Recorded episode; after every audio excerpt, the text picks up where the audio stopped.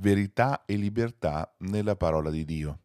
Qualche citazione, qualche approfondimento per scoprire qualcosa di più di questi due pilastri della nostra fede. Io sono Don Alessandro e questo è un podcast settimanale per camminare con più consapevolezza dietro al Signore.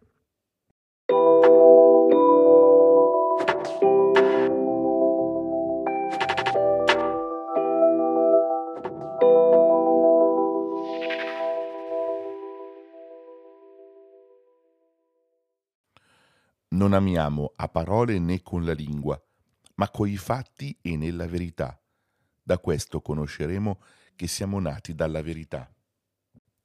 San Tommaso d'Aquino aveva definito la verità come l'adeguazione tra l'intelletto e la realtà.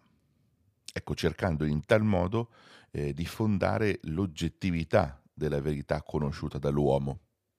Noi cerchiamo ora di andare un po' in profondità rispetto a questo termine verità, a intenderlo nella sua eh, concezione biblica, a vedere qual è la possibile, mh, diciamo, altra interpretazione, per poi capire come la Bibbia ci chiede eh, in realtà di interpretarlo, di viverlo, di, di, di, di capirlo in maniera più, più specifica.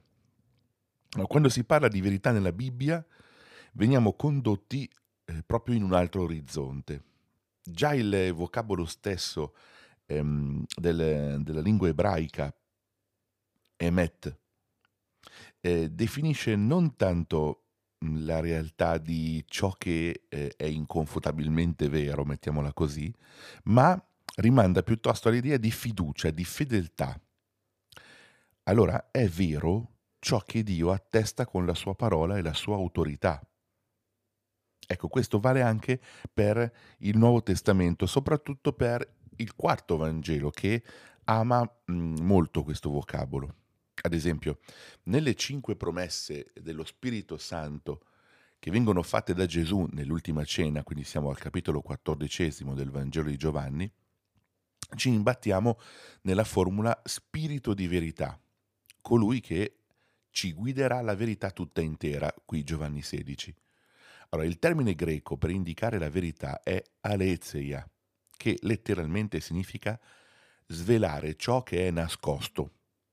Il vero è quindi la realtà svelata, è la scoperta dell'essere profondo, insito in ogni cosa. E in questa linea si è mossa poi la riflessione filosofica greca. Ci può essere perciò la tentazione di intendere in senso greco e metafisico le dichiarazioni giovannee di Gesù sulla verità. Ora, pensiamo ad esempio alla celebre frase pronunciata durante la festa ebraica delle capanne, durante quella sorta di polemica ehm, con i giudei che, si dice nel Vangelo di Giovanni, avevano creduto in lui, che però ben presto ehm, si sarebbero poi dissociati da lui. Eh, Gesù dice: la verità vi farà liberi, Giovanni otto trentadue.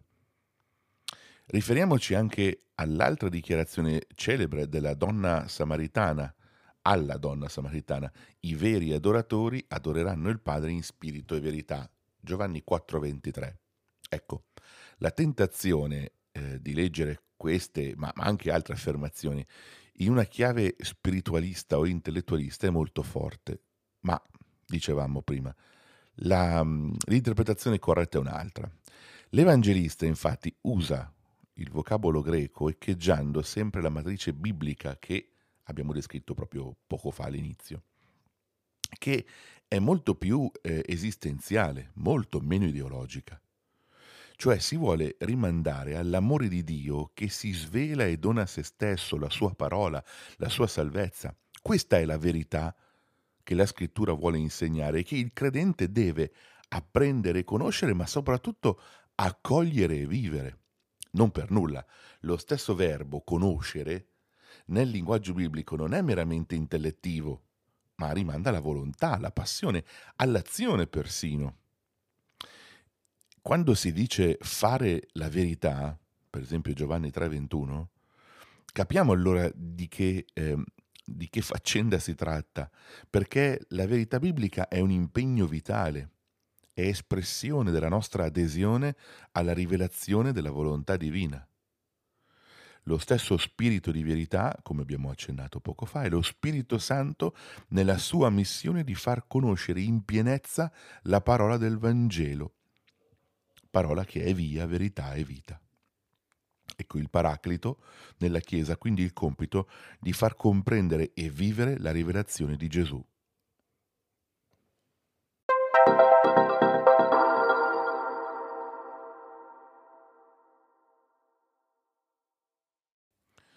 La creazione stessa nutre la speranza di essere lei pure liberata dalla schiavitù della corruzione per entrare nella libertà della gloria dei figli di Dio.